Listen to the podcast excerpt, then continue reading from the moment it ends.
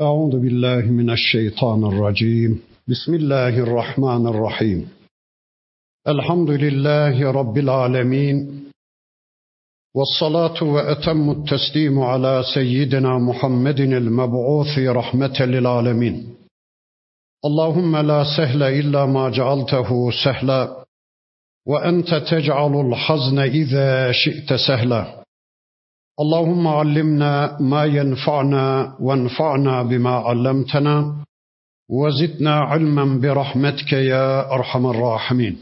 أما بعد قاف والقرآن المجيد. بل عجبوا أن جاءهم منذر منهم فقال الكافرون هذا شيء عجيب.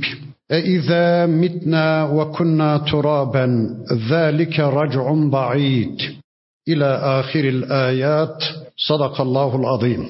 Muhterem müminler, okuduğumuz bu ayetler kulluk kitabımız Kur'an-ı Kerim'in Kaf suresi diye bilinen bir suresinin ayetleri. İnşallah bu sureye misafir olduk. Bakalım bize neler ikram edecek, bize hangi şerefli bilgileri sunacak. İnşallah okumaya başlıyorum. Kaf. Dinleyin şu anda Allah konuşuyor. Bu sözler insan sözüne benzemez.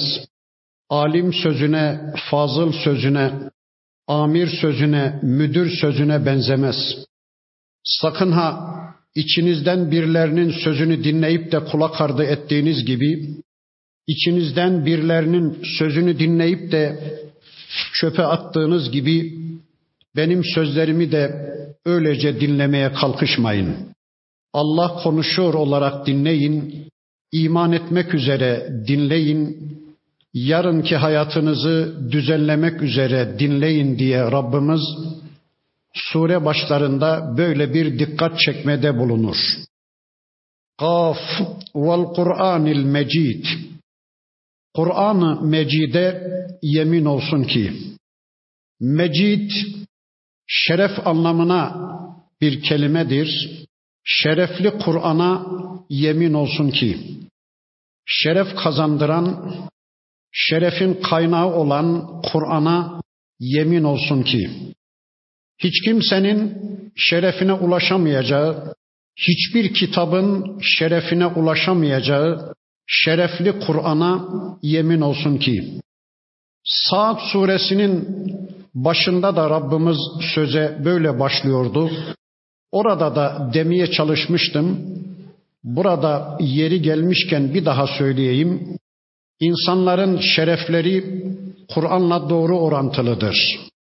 Kur'an'dan amel etmek üzere, hayatını düzenlemek üzere bir ayet bilen bir müminin bir ayetlik bir şerefi vardır. On ayet bilen bir müminin on ayetlik bir şerefi vardır. Bin ayet bilen bir müminin bin ayetlik bir şerefi vardır. Kur'an'dan amel etmek üzere, hayatını düzenlemek üzere hiçbir ayet bilmeyen bir kişinin hiç şerefi yoktur. Öyleyse kendi şerefiniz ne kadar o konuda kararı kendiniz bilin. Kur'an'dan amel etmek üzere, hayatınızı düzenlemek üzere ne kadar ayet biliyorsunuz? O konuda kararı kendiniz verin.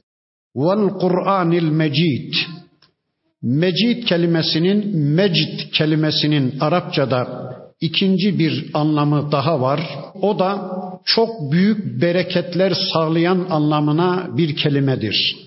Vel Kur'anil Mecid. Yeryüzünde hiçbir insanın yeryüzünde hiçbir kitabın, yeryüzünde hiçbir kaynağın sağlaması mümkün olmayan, büyük bereketler sağlayan, büyük bereketlerin kaynağı olan Kur'an'a yemin olsun ki. Evet, Rabbimiz mecid olan kitabına yemin etti. Kur'an şeref kaynağıdır. Kur'an okuyucusuna müminine, müntesibine çok büyük bereketler ve şerefler kazandıran bir kitaptır.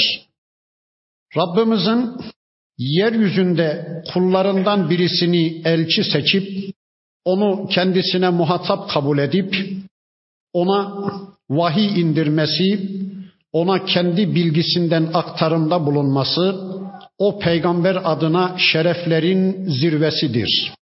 Bu Kur'an peygamber efendimiz adına bir şeref olduğu gibi onun toplumu içinde büyük bir şereftir. O toplum içinden bir elçi seçiliyor. O elçiye o toplumun diliyle hitap ediliyor.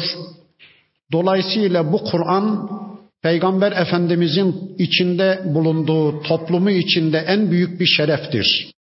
Yine kıyamete kadar bu kitaba sahip çıkan, bu kitaba iman eden, bu kitap benim kitabımdır. Ben bununla hayatımı düzenlemek zorundayım diye Kur'an'ı anlamak üzere eline alan, okuyan, Kur'an bilgisine kendisini teslim eden, Kur'an'ın eğitimine kendisini teslim eden, kıyamete kadar bütün müminler için de yine bu Kur'an zirve noktada bir şereftir. Hal böyleyken bel acibu en ca'ehum munzirun minhum. Şu Mekke müşrikleri kendi işlerinden, kendi cinslerinden bir uyarıcının kendilerine gelmesine taaccüp ettiler, şaşırıp kaldılar. Kendi işlerinden bir elçinin kendilerine uyarıcı olarak gelmesine taaccüp ettiler. Çok tuhaf gördüler. Sanki ilk defa olan bir şeymiş gibi. İlk defa yeryüzünde duyulan, hiç duyulmamış, hiç bilinmemiş bir şeymiş gibi. Halbuki kadimden beri Hazreti Adem aleyhisselamdan beri yeryüzünde seçilen tüm elçiler insanlardan seçilmişti, beşerden seçilmişti. Ama Mekke müşrikleri bunu çok tuhaf gördüler. Fakal el kafiruna haza şey'un acib. Dediler ki kafirler bu gerçekten acayip bir şeydir. Allah yeryüzünde bir insanla asla konuşmaz. Allah yeryüzünde bir beşeri asla elçi seçmez. Eğer Allah bize bir kitap göndermeyi dileseydi, eğer Allah yeryüzüne bilgi aktarmayı dileseydi, bu iş için bir insanı değil bir meleği seçerdi. Bize bir insanı değil bir meleği elçi gönderirdi. Derdi neydi adamların? Adamların derdi şuydu.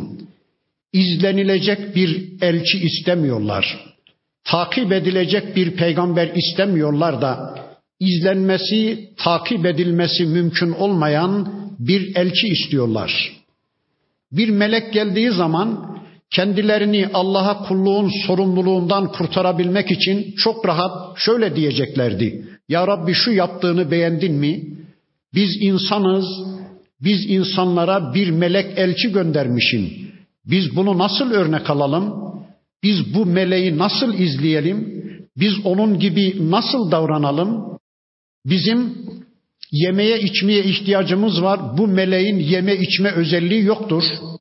Bizim yatmaya, uyumaya, dinlenmeye ihtiyacımız var. Bu meleğin böyle şeylere ihtiyacı yoktur. Biz günah işleriz. Bizim hata etme, günah işleme özelliğimiz var. Bu meleğin iradesi yoktur. Bu melek günah işlemez. Bizim cinsel özelliğimiz var. Bu meleğin erkeklik, dişilik özelliği yoktur. Ya Rabbi biz bunu nasıl örnek alalım? Biz bu meleği nasıl izleyelim diyecekler. Böylece kendilerini Allah'a kulluğun sorumluluğundan kurtarmış olacaklardı hainler. Halbuki Allah kendilerine tıpkı kendileri gibi yiyen, içen, hasta olan, baba olan, koca olan, ayağını akrep sokan, deveden düşen bir beşeri göndermişti. Bakın diyorlar ki bu gerçekten şaşılacak bir şeydir. E izâ mitnâ ve kunnâ turaben bir taraftan kendilerine gönderilen peygamberi reddederlerken diğer taraftan da bakın diyorlar ki ne yani şimdi biz öldükten sonra toprağa karışıp gittikten sonra azalarımız, hücrelerimiz atomlar halinde toprağa karışıp gittikten sonra tekrar dirilecek ve hesaba çekileceğiz öyle mi? ذَٰلِكَ رَجْعٌ بَعِيدٌ bu gerçekten çok uzak bir dönüştür. milyarda bir ihtimal bile olmayan bir dönüştür. Biz kesinlikle böyle bir şeye inanmayız. Bakın Rabbimiz bizi önce şerefli bir Kur'an'la karşı karşıya getirdi. O Kur'an üzerine yemin ederek o kitabının şerefini bir kat daha artırdı. Sonra bize bu Kur'an rehberliğinde yeryüzünde şereflerin zirvesine ulaşma yollarımızı açtı. Sonra da bu şerefli Kur'an karşısında kafirlerin itirazlarını gündeme getirdikten sonra bakın onların bu lakırdılarına şöylece cevap verir. Kat alimna ma tengusul ardu minhum. Muhakkak ki biz yerin onlardan eksilttiğini, noksanlaştırdığını bilmekteyiz. Ve indena kitabun hafiz ve bizim katımızda her şeyi muhafaza eden, her şeyi koruma altına alan bir kitap vardır. Muhakkak ki biz yerin onlardan neyi eksilttiğini, neyi noksanlaştırdığını çok iyi bilmekteyiz. Yani şu anda yerin üstünden toprağın altına kaç cesedin gittiğini biz bilmekteyiz. Yerin onlardan neyi eksilttiğini, neyi noksanlaştırdığını biz bilmekteyiz. Yani onlar yeryüzünde yaşadıkları sürece bizim egemenliğimiz altında, bizim hafızlığımız, bizim muhafızlığımız altında oldukları gibi toprağın altına girdikten sonra da toprağın onların cesetlerinden, vücutlarından neyi eksilttiğini, neyi noksanlaştırdığını biz bilmekteyiz. Yani bu ayetiyle Allah diyor ki, toprak olup gittikten sonra, vücutlarımız toprağa karışıp gittikten sonra nasıl dirileceğiz? Bunu kim becerecek diyenlere bakın Allah diyor ki, yerin sizin etlerinizi kemiklerinizden nasıl ayırdığını, sizin bedenlerinizi lime lime nasıl yediğini, bitirdiğini, çürüttüğünü biz bilmekteyiz. Hiçbir zerreniz bile kaybolmamaktadır. Bizim yanımızda her şeyi muhafaza eden, her şeyi kontrol altında tutan, bizim bilgimiz altında tutan bir kitap vardır. Zerreniz bile kaybolmamaktadır. Sizi biz yeniden yaratma gücüne sahibiz. Kitabımızda Kıyamet suresinde de bu konuyu anlatan bir ayet vardı. Eyahsebul insanu ellen necma'a izame. İnsan öyle mi zannediyor ki biz onun etini kemiğini yeniden derleyip onu eski haline getiremeyeceğiz.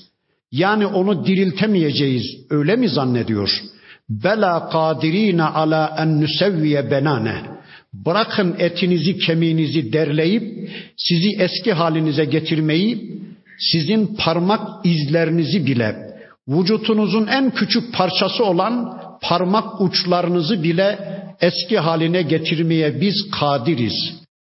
İşte Rabbimiz bu ayeti kerimesinde bize egemen olduğunu, bize hakim olduğunu çok açık ve net bir biçimde ortaya koyuyor. Biz öldükten sonra mümkün değil bir daha kim diriltecek bizi? Vücutumuz toprağa karışıp gittikten sonra bedenlerimiz eriyip gittikten sonra kim yapacak bu işi diyenlere bakın son derece açık ve net bir biçimde böylece cevap veriyor. Bel kezzebu bil hakkı lemma caehum. Lakin onlar kendilerine gelen hakkı yalan saydılar. Ayaklarına kadar gelen hakkı gelmemiş kabul ettiler, yalan saydılar, ilgilenmediler, değer vermediler, iman etmediler. Kendilerine gelen hak kitabı yalanladılar, kendilerine gelen hak peygamberi yalan saydılar. Gelmemiş kabul ettiler, yok farz ettiler. Fehum fi emrin meric ve onlar bir şüphenin ve tereddüdün içindedirler. Bakın Rabbimizin bu ayeti kerimesinden anlıyoruz ki kafirin hayatı bir şüphe ve tereddüt üzerine bina edilmiş bir hayattır. Kafir her şeyden şüphe eder. Kendisinden bile şüphe içindedir. Yolundan şüphe eder. Acaba benim yolum doğru mu yanlış mı? Kafir şu anda yaşadığı hayat programından bir şüphe içindedir. Acaba şu yaşadığım hayat programı doğru mudur, yanlış mıdır? Kafir Allah'ı bırakıp da Allah berisinde tapındığı putların gerçek mi, sahte mi olduğu konusunda şüphe içindedir. Acaba bunlar gerçekten Tanrı mı? Acaba şu benim tapındığım varlıklar gerçekten tapınılmaya değer varlıklar mı, değil mi? Kafir bu konuda hep bir şüphe içindedir. Şu cümleyi önceki derslerimin birisinde söylemiştim. Yeri gelmişken bir daha söyleyeyim. Allah yoktur diyen hiçbir kafir bu konuda emin değildir. Acaba mı ki diye içinde mutlak bir şüphe vardır. Ahiret yoktur, diriliş yoktur, hesap kitap yoktur diyen hiçbir kafir bu konuda emin değildir. Acaba mı ki, acaba şu Müslümanların inandıkları ahiret gerçek mi ki diye kafir sürekli içinde bir şüpheyi ve tereddüdü yaşayan kişidir. Yani kafirin tüm hayatı şüphe üzerine bina edilmiş bir hayattır. Halbuki Allah onlara binlerce ayet sunmuştu. Göklerde ve yerde binlerce görsel ayet sunmuştu. Yağmur bir ayet, rüzgar bir ayet, kar bir ayet, insan bir ayet, erkek bir ayet, kadın bir ayet, dağ, deniz bir ayet. Allah ona binlerce görsel ayet sunmuştu. Yine kitabında binlerce işitsel ayet sunmuştu Rabbimiz. Bu ayetler onun kalbini itminana kavuşturacak, ruhunu doyuma ulaştıracak ayetlerdi. Bu ayetler onun kalbindeki şüphe bulutlarını tümüyle dağıtacak, kalbini doyuma ulaştıracak, gönlünü itminana kavuşturacak ayetlerdi. Ama kafirler ne Allah'ın görsel ayetleriyle ilgilendiler ne de Allah'ın metlu dediğimiz işitsel ayetleriyle ilgilendiler.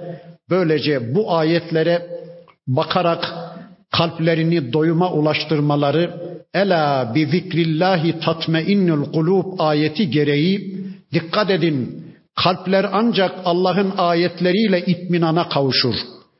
Kalpler ancak Allah'ın ayetleriyle doyuma ulaşır. Şüpheden kurtulup itminana kavuşur ayetinin beyanıyla onlar kalplerini itminana kavuşturmadıkları için, kalplerindeki şüpheleri def etme yoluna girmedikleri için işte böyle şüpheler içinde yuvarlanıp gidiyorlar. Efelem yanduru ile semai bakın hemen geldi ayet. Bu insanlar gökyüzüne bakmıyorlar mı? Fevkahum üstlerindeki semaya hiç bakmıyorlar mı? başlarını kaldırıp bir kerecik gökyüzünü incelemeye yönelmiyorlar mı? Keyfe beneynaha biz o gökyüzünü nasıl bina etmişiz? Nasıl yapılandırmışız? Ve zeyyennaha gökyüzünü bakanlar için nasıl zinetlendirmiş, süslemişiz? Bakın Rabbimiz milyarlarca yıldız yaratmış gökyüzünde o yıldızların her bireri dünyamızdan milyon kere daha büyük yıldızlar. Sayısız, milyarlarca yıldız. Peki Allah bu kadar masrafı niye yapmış? Kulumun dediği zevkini okşasın diye, kulumun sanatsal dünyasına hitap etsin diye, kulun başını kaldırdığı zaman bedi zevkini okşasın da bu ayetlere tutuna tutuna beni bulsun diye, bu ayetlerle yaratıcıya saygıyla dolup tassın, bana kulluğa koşsun diye Allah bu kadar masraf yapmış. Şimdi bir kafir bu kadar ayetle Allah'ı bulamamışsa, bu kadar masraf boşa gitmişse bir kafir için kafir bu masraf adedince suç işleyen kişidir. Yaşasın kafirler için cehennem demenin dışında ben bir laf da bulamadım. Bakın Allah diyor ki bunlar gökyüzüne bakmıyorlar mı? Keyfe beneynaha biz o gökyüzünü nasıl yapılandırmışız, nasıl bina etmişiz? Ve zeyyennaha milyarlarca gök cisimleriyle biz o gökyüzünü nasıl süslemişiz? Ma laha min furuç gökyüzünde bir çatlaklık, bir yarıklık, bir düzensizlik, bir insicamsızlık da yoktur. Bir tenakuz da yoktur bir çelişki de yoktur. Kitabımızın Mülk suresi bu konuyu anlatırken şöyle diyordu. Ferci'il basara hel tera min futur. Hadi gözünü bir çevir bak bakalım gökyüzüne. Bir delik, bir gedik, bir çatlaklık, bir uyumsuzluk, bir münasebetsizlik, bir dengesizlik görebilecek misiniz? Fümmerci'il basara kerrateyni. Bir kere bakışta bir şey göremediniz. Şöyle gözlerinizi iyice bir ovalayın, görüşü keskinleşsin, bir daha bakın. Fümmerci'il basara kerrateyni. İkinci defa bir daha bakın. Ya da dünküler çıplak gözle baktılar, bir şey göremediler. Siz bir de bu devrin gözüyle bakın. Dünkülerin teleskobu yoktu, mikroskobu yoktu. Bugünün teknolojisiyle bir daha bakın. Dünküler çıplak gözle baktıkları için imkanları olmadığı için bir şey göremediler gökyüzünde. Hadi bir de bugünün teknolojisiyle bakın. Dürbünlerinizle bir bakın. Teleskoplarınızla bir bakın. Bir şey görebilecek misiniz? Kesinlikle. Peki bütün bu ayetlerle bir kişi Allah'ı bulamaz mı? Bütün bu ayetler bir kişiyi Allah'a imana götüremez mi? Elbette götürür ama bir kere önceki derslerimin birisinde söylemiştim. Yeri gelmişken bir daha söyleyeyim. Şu kainata Allah'ın serpiştirdiği görsel ayetlere, kainatın ayetlerine, o ayetlerin fihristi makamında olan şu Kur'an'ın gözlüğüyle bakamayan bir kişiye o ayetler çok fazla bir şey söylemeyecektir. Mesela Kabe'nin oluşumunu, Kabe'nin misyonunu, Kabe'nin varlık sebebini, bir Müslümanın hayatında Kabe'nin ne anlama geldiğini şu kitaptan öğrenmeyen bir kişi Kabe'nin yakınında otursa, Kabe'nin içinde yatıp kalksa bile Kabe o kişiye çok fazla bir şey söylemeyecektir. Ama Kur'an'ı tanıyan, Kur'an'la bilgilenen bir kişi, Kabe'yi Kur'an'la tanıyan bir kişi, Kabe ona çok fazla şey söyleyecektir. Lut Gölü içinde şöyle bir cümle söylemiştim. Lut Gölü'nün oluşumunu, Lut kavminin sergüzeşti hayatını şu Kur'an'dan öğrenmeden Lut Gölü'nün çevresinde yaşayan bir kişi Lut Gölü'nün içinde yatıp kalsa bile Lut Gölü ona çok fazla bir şey söylemeyecektir. Ama Lut Gölü'nü Kur'an'dan tanıyan bir kişi Lut Gölü'nün civarına gitmese bile Lut Gölü ona çok şey söyleyecektir. İşte bu adamlar gerçekten Kur'an'ı tanımadıkları için Allah'ın görsel ayetleri onlara çok fazla bir şey söylemiyor. Peki bu insanlar gökyüzüne bakmıyorlar. O zahmete katlanmıyorlar. Vel arda medednaha yeryüzüne de mi bakmıyorlar? Yeryüzünde bu insanlar gezip dolaşmıyorlar mı? Çevrelerine hiç bakmıyorlar mı? Medednaha biz o yeryüzünü yaymışız. Geçen dersimizde de demeye çalışmıştım. Milyonlarca yıl yeryüzü gökyüzünden koptuktan sonra soğudu, milyonlarca yıl geçti, böylece yer kabuğu oluştu. Bakın Allah diyor ki yeryüzünü sizin altınıza bir sergi gibi yayı verdik, bir halı gibi, bir beşik, bir döşek gibi seri verdik. Siz misafirleri bu misafirhaneye getirmeden önce sizin rahat etmeniz için yeryüzünde her tür imkanı hazırlayıverdik. Ve elkayna fiha ravasiye yine orada sabit dağlar yerleştirdik.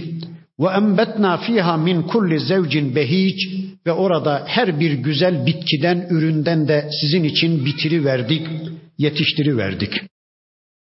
Bütün bunlar sizin için bir ayet değil mi? Şu güzelim bitkilere, şu güzelim sebzelere, meyvelere hiç bakmıyor musunuz? Tepsiraten bütün bunlar birer basirettir. Basiretleri açıcı, gözleri açıcı, kalpleri açıcı birer basirettir. Ve zikra bir de bunlar zikradır. Ama likulli abdin munib gönülden Allah'a kulluğa dönmek isteyen, sadece Allah'a kulluk etmek isteyen, Allah'tan başkalarının önünde eğilmek istemeyen, sadece Allah önünde eğilmek isteyen müminler için Bütün bunlar birer zikradır. Zikra bir kişinin aklının en üst köşesine yazması ve hayatında hep diri tutması, canlı tutması gereken şeye Arapçada zikra denir. Hani bir insan kendi ismini hiç unutmaz değil mi? Hanımının ismini hiç unutmaz değil mi?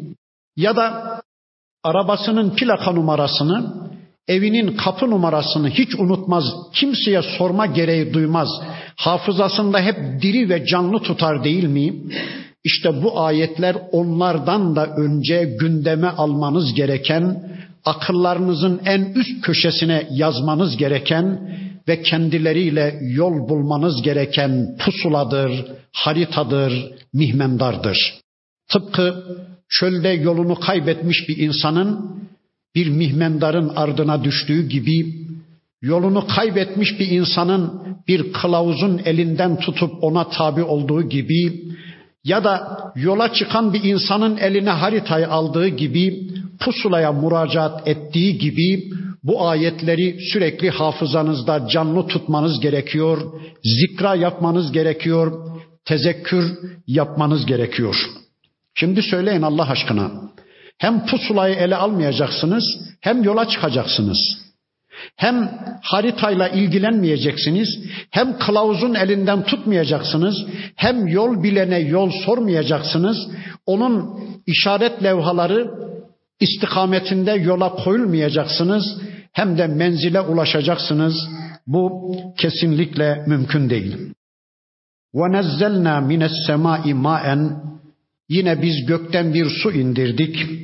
Mübareken, berekete kaynaklık eden, berekete konu olan bir su indirdik. فَاَنْبَتْنَا bihi cennatin O suyla yeryüzünde bağlar, bahçeler yetiştirdik. وَحَبَّ الْحَصِيدِ hasat edilecek, biçilecek taneli ekinler yetiştirdik. Buğday gibi, arpa gibi, yulaf gibi. Ve nakle basikatin leha tal'un nazid. Tomurcukları birbirinin üstüne girif dolmuş, birbirinin üstüne geçmiş uzun boylu hurma ağaçları bitirdik. Rızgan lil ibad kullara rızık olsun diye, kullarımıza rızık olsun diye.'' İşte yediğimiz önümüzde, yemediğimiz ardımızda Allah bizim için bunları rızık olarak yaratı vermiş. Ve ahyeyna bihi beldeten meyten Yine biz o indirdiğimiz suyla ölü bir araziyi de ihya ettik. Ölü bir araziyi dirilttik. Kezalikel huruc işte sizin çıkışlarınız da aynen böyledir. Kezalikel huruc işte sizin mezarlarınızdan çıkışlarınız da aynen böyledir. Bakın yukarıda Mekke müşrikleri ne demişlerdi? Ne yani? Vücutumuz toprağa karışıp bittikten sonra tüm azalarımız lime lime eriyip gittikten sonra biz yeniden diriltileceğiz ve hesaba çekileceğiz öyle mi diye itiraz edenlere bakın Rabbimiz burada çok hoş bir cevap verdi. Biz gökten indirdiğimiz suyla ölü bir araziyi diriltiyoruz. Kışın toprak bir buzula dönüyor, donuyor, ağaçlar kuruyor, çiçekler kuruyor, soluyor, Çayırlar, çemenler sapsarı çör çöpe dönüşüyor. Ama bahar mevsimi Rabbimizin baran rahmeti yeryüzüne inmeye başlayınca hayat bahş olan, bereketin kaynağı olan sular yeryüzüne inmeye başlayınca toprakta bir devinim, bir hareket başlıyor. Bir de bakmışsınız ki o kurudu dediğiniz ağaçlar yeşeri vermiş, çiçek açı vermiş. Çayırlar yine yemyeşil, o güzelim elbiselerini giyivermiş, çiçekler açı vermiş. Kezalikel huruc. İşte sizin kabirlerinizden kaldırılışınız, diriltilişiniz de aynen böyle olacaktır. Bakın her mevsim bizim gözümüzün önünde Allah bunu tekrar ediyor. Her kış öldürüyor, her bahar bir daha diriltiyor. Niye? Kullarım şu gerçeği bir anlasın diye. İşte kışın bütün bu tabiatı öldüren Allah baharın yeniden nasıl diriltmeye güç yetiriyorsa bizi de öldürdükten sonra ölümlerimizden sonra mezarlarımızdan işte böylece diriltecek insanlık bu gerçeği anlasınlar diye Allah bu örneği veriyor. Tabi bu gerçeği anlayamamış kimseler Allah'ın yaptığı bu masraf ağırlığınca suç işliyorlar. Bunun hesabını yarın ödeyecekler. Kezzebet kablehum kavmu Nuhin Onlardan önce Nuh kavmi yalanladı. Ve ashabur ressi Res ashabı da yalanladı. Res ashabı Res örülmemiş kuyunun adıdır. Arapçada örülmemiş kuyuya res denir. Ya da kör kuyuya, susuz kuyuya res denir. Res ashabı da kuyu ashabı demek. Kuyu etrafında temerküz etmiş, yerleşmiş bir toplum. Niye bu isim verildi? Allahu alem bu topluma Allah bir elçi gönderiyor. Allah'ın gönderdiği o elçiyi o kör kuyuya atıyorlar, üstünü taşla dolduruyorlar. Allah'ın peygamberini şehit ediyorlar. Tarihte ashab res diye, kuyu ashabı diye meşhur bir toplum oluyor. Hangi dönemde yaşamışlar, hangi coğrafyada yaşamışlar bilmiyoruz. Kendilerine hangi peygamber elçi olarak gönderilmiş bilmiyoruz ama Rabbimiz sadece bu toplumun isminden söz ediyor. Ve kavmu ve semud Semud kavmi de yalanladı. Ve Adun Ad kavmi de ve Firavunu Firavun da ve ihvanu Lut'un Lut'un kardeşleri de yalanladı. Ve ashabul eyketi Eyke toplumu ve kavmu Tubba Tubba kavmi de yalanladı. Kullun kezzeber rusule Bunların her bireri elçileri yalanladı. Fehakka vaid ve bizim vaidimiz, bizim tehdidimiz, bizim azabımız onlar üzerine hak oldu. Bakın Rabbimiz burada bir tarih sorgulaması yapıyor. Geçmişi bizim gözümüzün önüne seriyor. Bize olan rahmetinden dolayı, bize olan merhametinden dolayı kullarım bakın sizden önce şöyle şöyle davrananlar oldu. Onlar benim helak yasamın mahkumu oldular. Benim elçilerimi reddettiler. Benim kendilerine gönderdiğim kitabımı reddettiler. Beni reddettiler de ben o toplumları şöylece helak ettim. Gelin siz onların yanlışlarına düşmeyin. Ben sizi uyarıyorum. Onlar içinde kurtulanlar vardı. Benim elçilerim ve o elçilerim yörüngesinde hareket eden müminleri ben dimdik helak olan toplumun içinden çıkarıp kurtardım. Diğerlerini tümüyle yok ettim. Gelin ey kullarım size rahmetimden dolayı, size merhametimden dolayı ben ısrarla sizi uyarıyorum. Onların düştüğü yanlışa düşmeyin. Efe'ayina bil halkıl evvel. Ne oluyor? Biz ilk yaratışta yorgun mu düştük? Sizleri şu alemi yaratırken yorgun düştük de birilerinden yardım mı istedik? Beceremedik mi sizi ilk defa yaratma işini?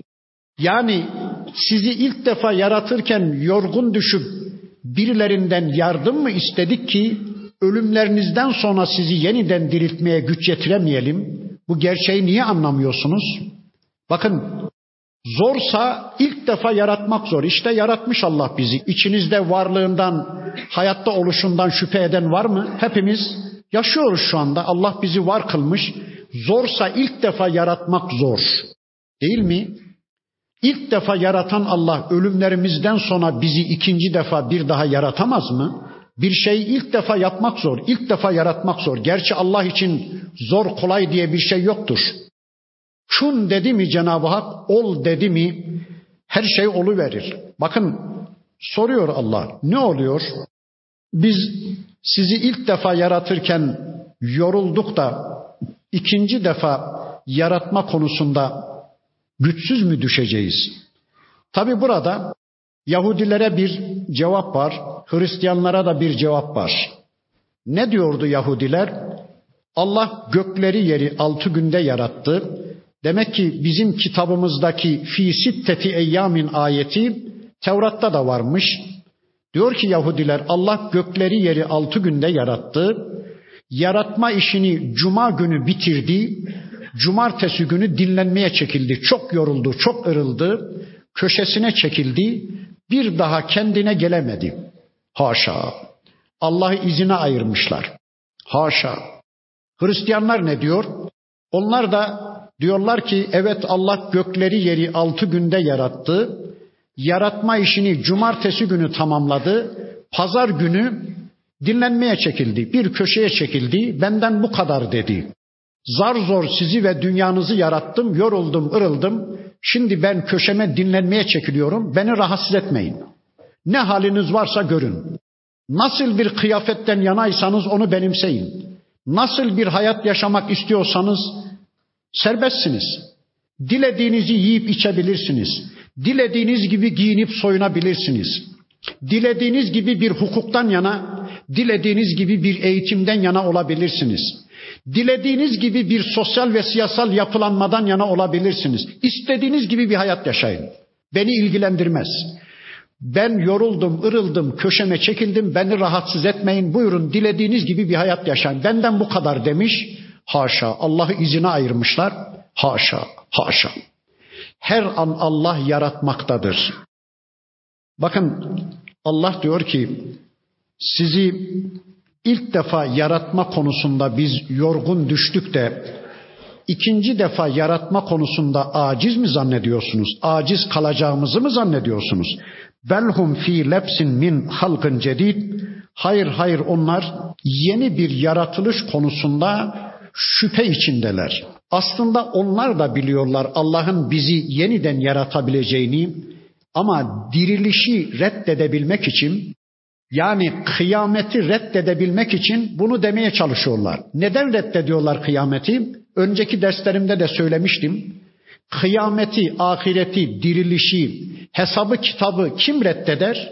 Hesabı ödenmeyecek bir hayat yaşayanlar, kan dökenler, ırza geçenler, hak yiyenler, kafirce ve müşrikçe bir hayat yaşayanlar avazlarının çıktığı kadar Allah'ı inkardan da önce ahireti inkar etmek zorundadırlar. Niye?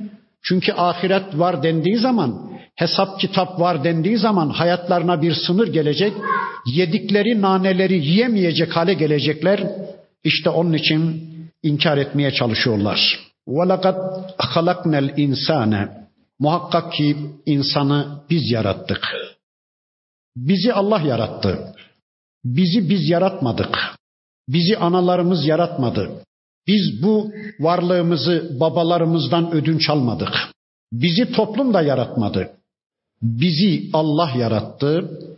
Ve na'lemu ma tuvesvisu bihi nefsuhu.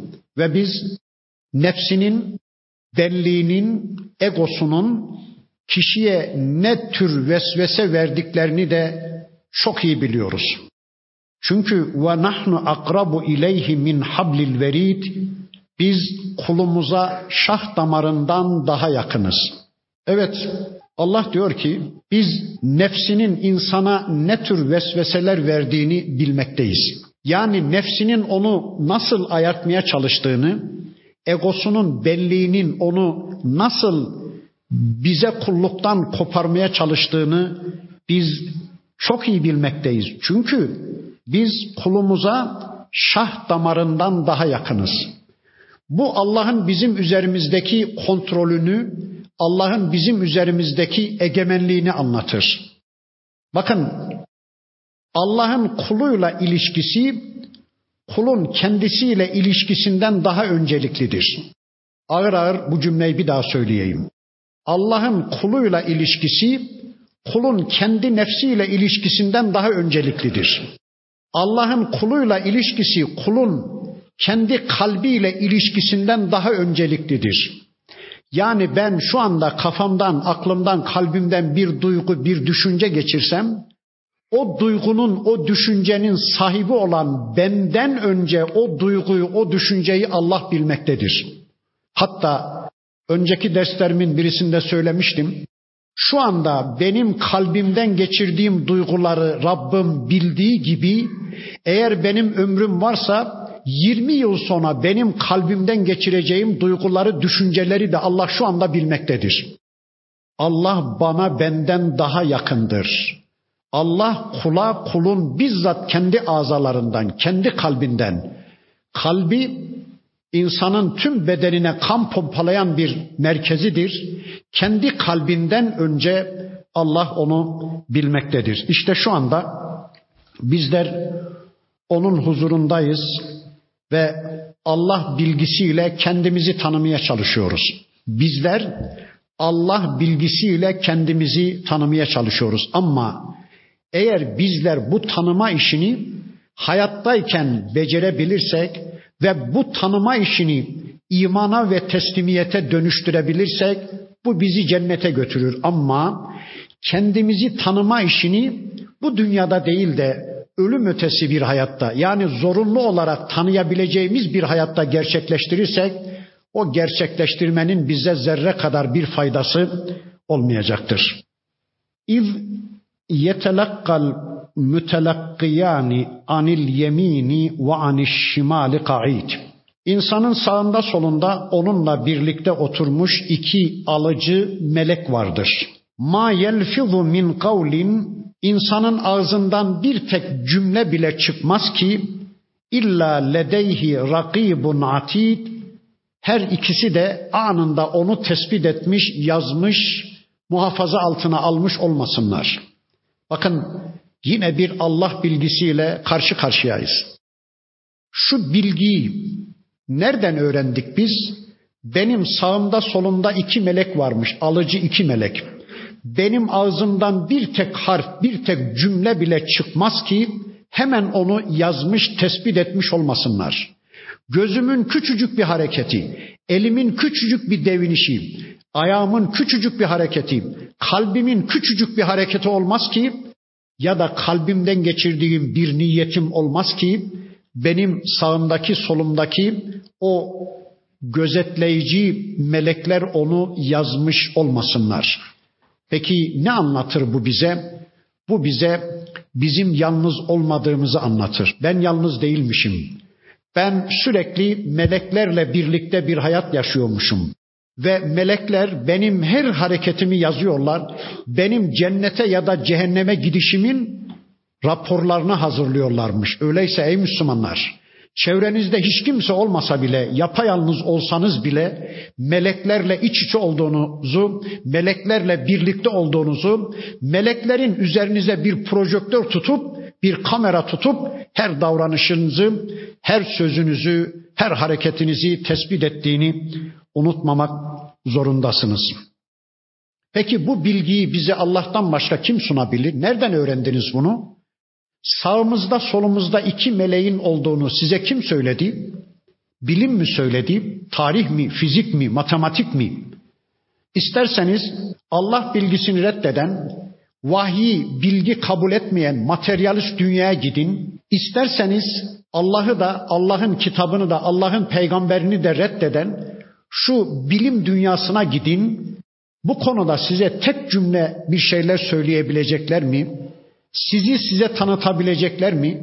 Allah'ın size verdiği şu surenin başından buraya kadar Allah'ın size haber verdiği konuların bir tanesini bile size anlatabilecekler mi? Halbuki dünyada insanların derdi buydu değil mi? Dünyada insanların en büyük derdi bilgiye ulaşmaktı. Aman çocuklarımız cahil kalmasın. Aman kendimizi ve çocuklarımızı bilgiye ulaştıralım diye insanların bu dünyada feda edemeyecekleri şey yoktu. Bilgiye ulaşmak için. Ama Allah bilgisi olmadan, peygamber bilgisi olmadan bir kişinin sıhhatli bir bilgiye, sağlıklı bir bilgiye, kendisini ilgilendiren, dünyasını da ukbasını da mutlu edecek, dünyasını da ukbasını da mamur edecek bir bilgiye ulaşması kesinlikle mümkün değil. Sekratul mevti bil hakkı. Nihayet ölüm sarhoşluğu hak ile geldi. Ölümün hak ile gelmesi Allah tarafından gelmesi anlamına gelir. Ölüme egemen Allah'tır, hayata egemen Allah'tır. Ölüm de Allah'ın emri, hayat da Allah'ın emri. Hak ile ölümün gelmesi Allah'ın takdir ettiği bir zamanda Allah'ın emriyle gelmesi anlamına geliyor. Zalike me ma kunte minhu tahid. İşte bu senin yıllardır kaçıp durduğun gerçektir denir kendisine. Yani ölmek üzere olan kişiye denirmiş ki işte bu senin kaçıp durduğun ölümdür. Hep kaçıyordun. Ölümü hiç gündeme almıyordun. Ölümden söz edildiği zaman buz gibi soğuyordun. Elin ayağın titremeye başlıyordu. Ölümü hayatın içinde kabul etmiyordun. Ölümden sürekli kaçıyordun ve korkuyordun. Tamam. Bir mümin de korkar ölümden. Çünkü ölüm ıstırap verir, acı verir ama bir mümin ölümden asla kaçıp kurtulacağına inanmaz. Ölüm Allah'ın bir yasasıdır. O yasanın mahkumu olduğunu bir mümin bilir. Neden? Çünkü zaten mümin iki dünyalı bir insandır. Ölümden korkan, kaçan kişi tek dünyalı insandır. Ölümle her şeyin bittiğine inanan kişi. Halbuki bir mümin iki dünyalı bir insandır.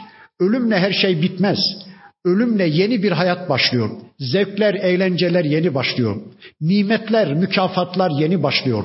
Sonsuz bir cennete ölümle kişi adım atıyor. Hayat bitmiyor ki. Yeni bir hayata intikal etmiş oluyor kişi. Öyleyse iki dünyalı bir mümin ölümden asla korkmaz, ölümden asla kaçmaz. Ama elbette ölüme hazırlık yapar. Ve nüfiha fissur sura üfürülür.